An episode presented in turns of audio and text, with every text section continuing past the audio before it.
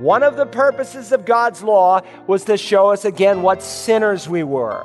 It was never given to save us, it was given to reveal us, it was given to expose us. It was not given to redeem us, but to show us our need for a redeemer. For through the law comes the knowledge of sin. Hello, and welcome to Search the Scriptures, the Bible teaching ministry of Dr. Carl Broggi. Dr. Broggi is senior pastor at Community Bible Church in Beaufort, South Carolina. We are in a study in Romans and are working our way through the deep theological truths found in chapter 5. In our message entitled Superabounding Grace, we have looked at the amazing love shown by Jesus Christ in covering the sins of the world through his sacrifice on the cross. God's grace, we have seen, is ever increasing, able to extend beyond the ever increasing sin first introduced by Adam. The acts of Adam and of Jesus, we have learned, affect all. And as we pick up, Pastor Broggi notes that mankind can spiritually either be in Christ or apart from Christ. Very often I'll ask people on a scale of 0 to 100, 0, I have no idea, 100, I have no doubt.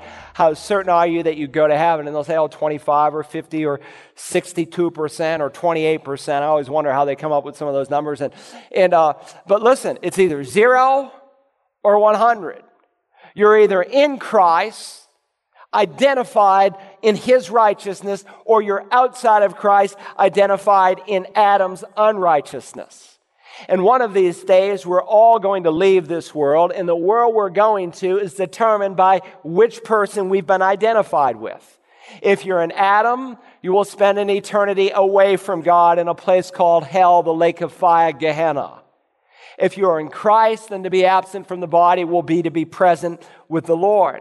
I was trying to help a young lady understand this this week and her need to receive Christ, and she said, Well, I don't want to make a decision. I said, Well, listen, when you say you don't want to make a decision, you've made a decision. I said, if you go out here on Highway 280 and you're standing in the middle of the road and there's a tractor trailer bear, bearing down and you choose not to get out of the way, you've made your decision. And there are consequences with that decision. Well, people say, well, I can't, I can't decide what I want to do or I won't make this decision. You've made your decision. Listen, you're already out in Highway 280. The tr- cement truck's coming right at you and it can't stop. Jesus said, You are on the Broadway. He didn't say, Well, don't get on the Broadway. In Matthew 7, he said, We're on the Broadway that leads to destruction. He's inviting us to leave the Broadway and to get on the narrow road that leads to life. And the only way to be transferred out of one kingdom into another is through faith in Jesus Christ. All right, so there's a comparison of how one act affects all. There's a comparison of how one act affects all. Finally, I want you to see the comparison of how one act rules all. Uh, this raises a question that brings us to verse 20. Notice what he says. The law came in so that the transgression would increase, but where sin increased, grace abounded all the more. Now, Paul doesn't so much ask a question here as he anticipates a question. A question, especially that Jewish people would ask. Listen, if righteousness is received, as you just said in verse 17, if it's a gift that is received and not a reward that is earned, if God gives us this righteousness as a gift, then what on earth is the function of the law? Things like the Ten Commandments. That's the thought. And people ask the same kinds of questions today. They say, if you are saved by grace and not by works, as you evangelical born again say, then what's the function of the Ten Commandments? Are you telling me that my trying to keep the Ten Commandments will not save me? Why did God give them? Well, He's going to give us a number of reasons before we're done with Romans. But initially, He wants us to see here in verse 20, the law came in so that the transgression would increase. Paul's saying instead of preventing sin, it brought just the opposite. It increased unrighteousness.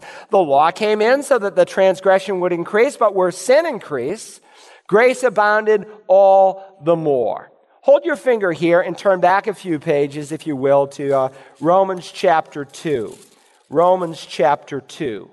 Uh, I want you to see something. I just want to remind you of something that we've already studied because Paul brings up this issue several different times in the epistle to the Romans. He taught us that some of us know God's laws because God wrote it on tablets of stone or on pieces of parchment. And then there are other people who have never seen the tablets of the Ten Commandments. They never saw the first scroll or parchment of the law, but they also knew the law. How so? Well, if you remember here in Romans 2:14 and he's dealing here with Gentiles, and the word Gentile in the Bible can be used in a couple of different ways. Sometimes in deference to a, a Jew, a non-Jew being a Gentile, that's most of us here today, or as a synonym for a pagan, because most Gentiles were pagans in Jesus' day. So when he said don't pray like the Gentiles, he's saying don't pray like a pagan. Well, Paul here is describing the pagan. And he says in 2:14, "For when Gentiles who do not have the law do instinctively the things of the law, these not having the law owe law to themselves." Now, two corresponding facts are given to us about Gentiles or pagans. The first is they do not have the law. And note, he says that twice here in verse 14. Externally, they did not possess the scriptures. They did not hold into their hands the scrolls. God entrusted the scrolls, the parchments to the Jewish people. Now, Gentiles could go and could hear. They could become God-fearers. They could become proselytes or Gentiles who converted to Judaism, but they weren't given the law. The oracles of God, Paul says, were given to the Jewish people. But secondly, while they did not possess the Old Testament law, internally they did. How so? He says they are a law to themselves. Now pay attention. A Gentile, a pagan, who does not have a Bible, who does not have the scriptures, instinctively does the things of the scriptures. How so? In that they are a law to themselves. Not in the sense that they formulate and create and make their own laws, but within their heart, God wrote his law. And so I told you before of one of my missionary friends in Papua New Guinea and we went there to the Arumba people. Literally, they've got spears, they're in loincloths. And yet these people thought it was wrong to steal from one another. They thought it was wrong to commit adultery. They thought it was wrong to murder. And in that community of 28,000 people, there were consequences. How was that possible? These not having the law, because they're a law to themselves, he further explains, verse 15, in that they show the work of the law written in their hearts their conscience bearing witness and their thoughts alternately accusing or else defending them. And so while they do not have a Bible in their hands, they have the requirements of the law in their hearts because God wrote it there. And that's why man's law, if it's a good law, is based on what the theologians of centuries past called natural law. That is that, and by natural law, they meant that law that God has given and written into the hearts of all men.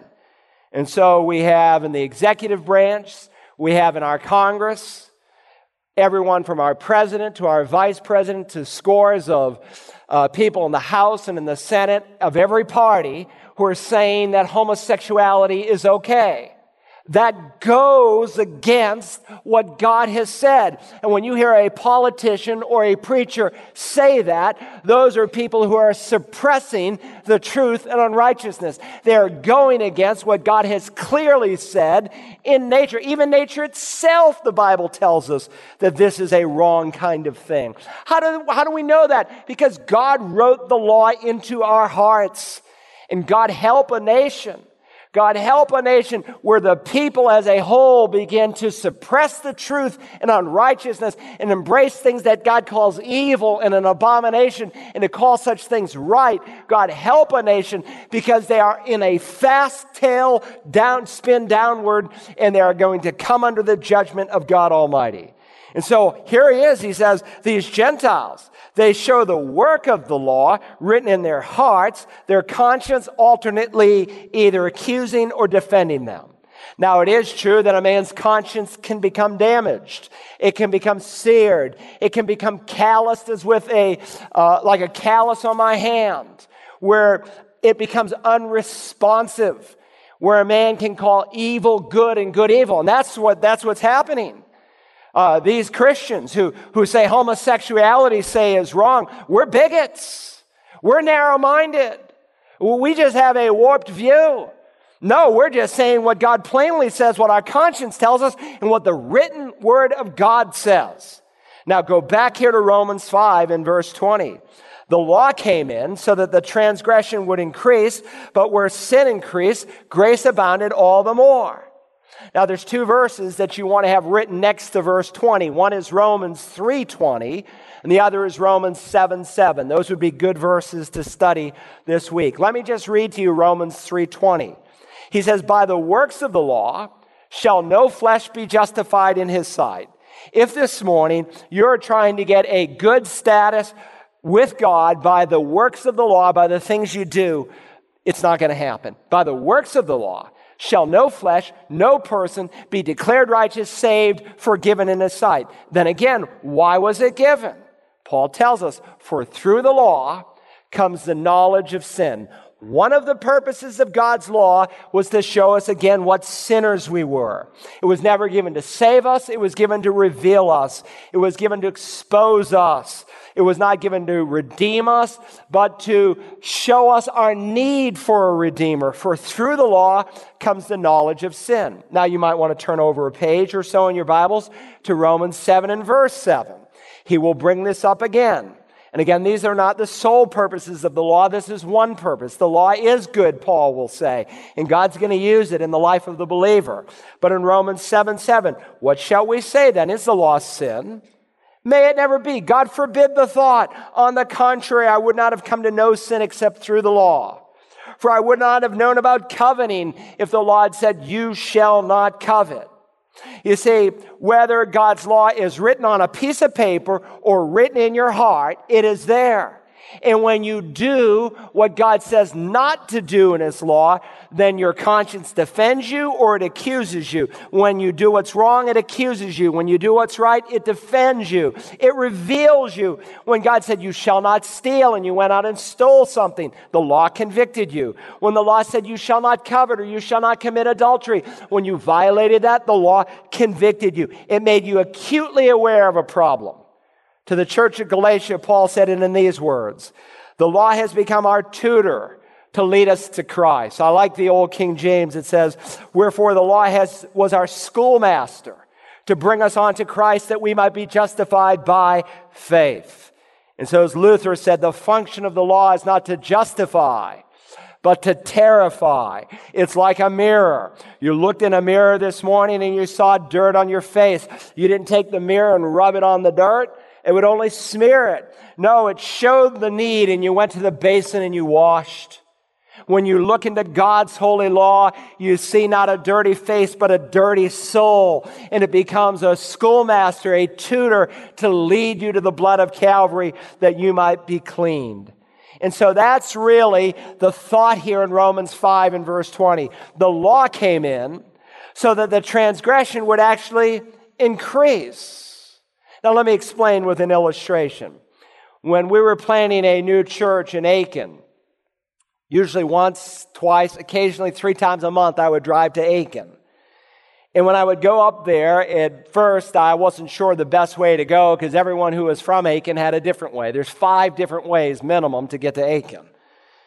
And before I learned all the shortcuts and all the back roads, I used to go through this little town called New Ellenton on Route 19. Now, I remember the first time driving there, and I thought maybe I'd made a wrong turn. I go into a convenience store. They said, no, right down this road, but watch it. This is a speed trap. And it goes from 55 to 45 to 35. And it goes, but all the time it's five lanes. And all the time it's just as thickly settled. And so they said, watch it, watch it, watch it. It's one of the more famous speed traps in South Carolina. So when I saw that thing change from 55 to 45 to 35, what did I think? Oh, I'm among those who are going to enjoy the lower speed limit and just rejoice in this slow speed limit on this five lane road. Well, not exactly, but uh, I remember coming home one night and I would go there. I'd leave here usually. I'd eat lunch. I'd uh, leave at three o'clock. I'd go there. I'd have three or four counseling appointments. I'd preach. I'd do another two or three, and it was a late night. I'm leaving Aiken at 10 o'clock, and I'm whooped because I arrived here like I do most Sunday mornings between 6 and 6.30. And I thought, I wonder if I can just do five over. You know, just, I know it says 45, but maybe I, I wanted to really get home.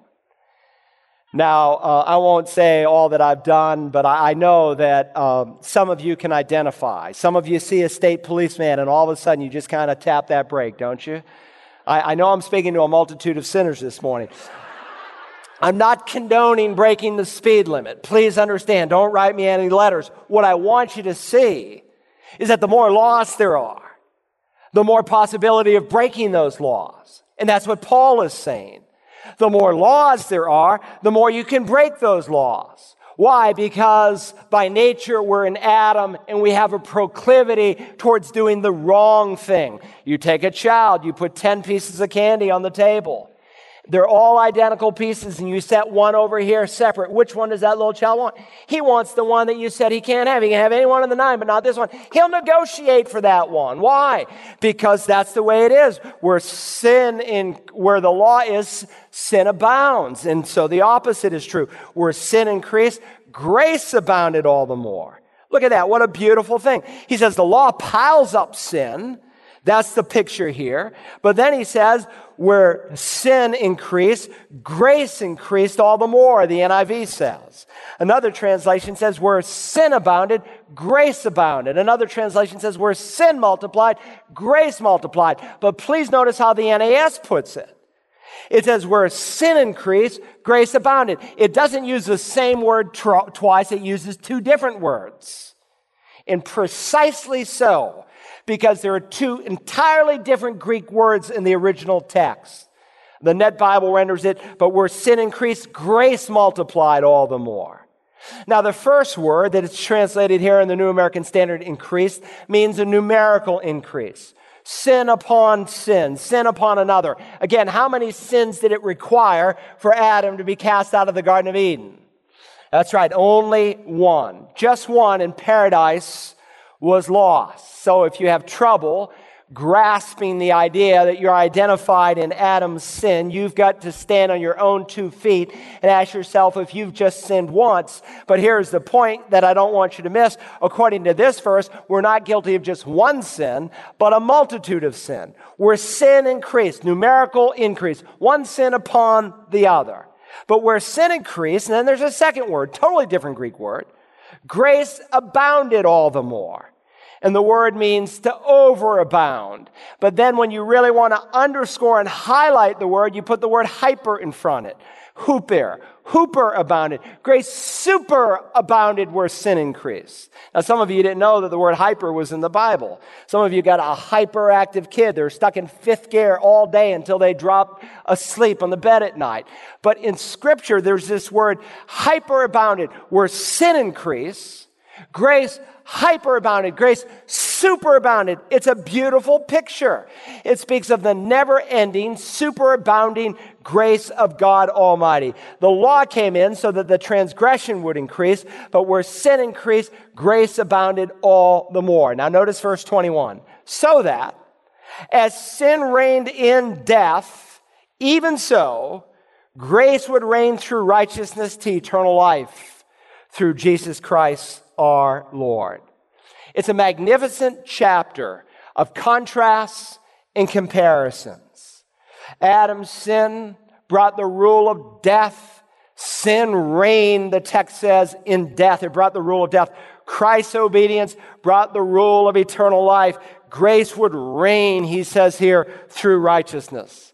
Adam partook of a tree and he began to die. The Lord Jesus hung on a tree so that we could live. Adam was a thief and he's thrown out of paradise. Christ is a servant so we can get back into paradise.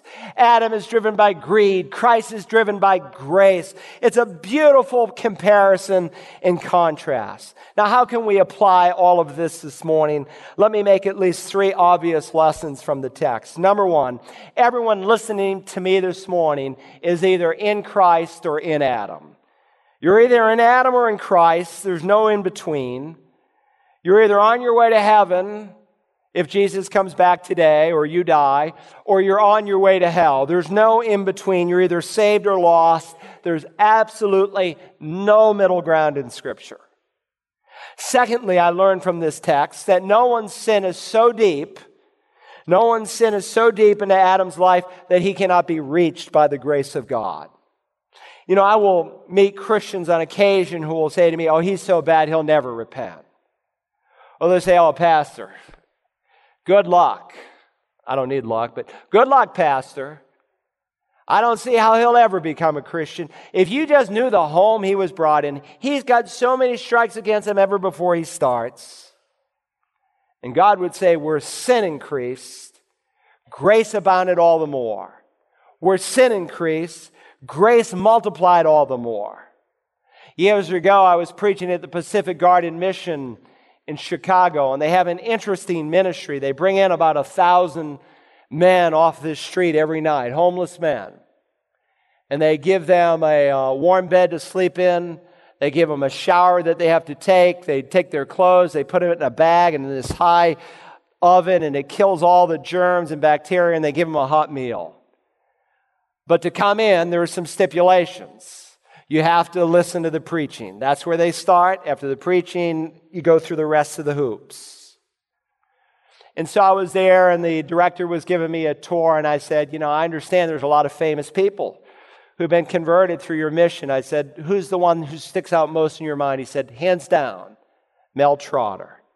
Mel Trotter was a glassy eyed drunk who lived a wicked life, who on one day was supposed to take the family money and buy his daughter medicine, but instead he bought alcohol, and in the process, his daughter died. And even there in the funeral home, he stole the shoes off of his daughter's body and sold them so he could get another glass of wine. It was sin stacking up, sin increasing. And this man, decades ago, as he was walking the streets of Chicago, heard a, a song that the men were singing, Amazing Grace, how sweet the sound that saved a wretch like me. And it grabbed his attention, and he goes into the Pacific Garden Mission. And he hears the gospel preached, and he comes down and he says, I am that wretch that you have been singing about. And that night, he was converted to Jesus Christ, and God forever changed his life. How is it that that song could grab his attention? Because it was written by a man who was even more wicked than Mel Trotter.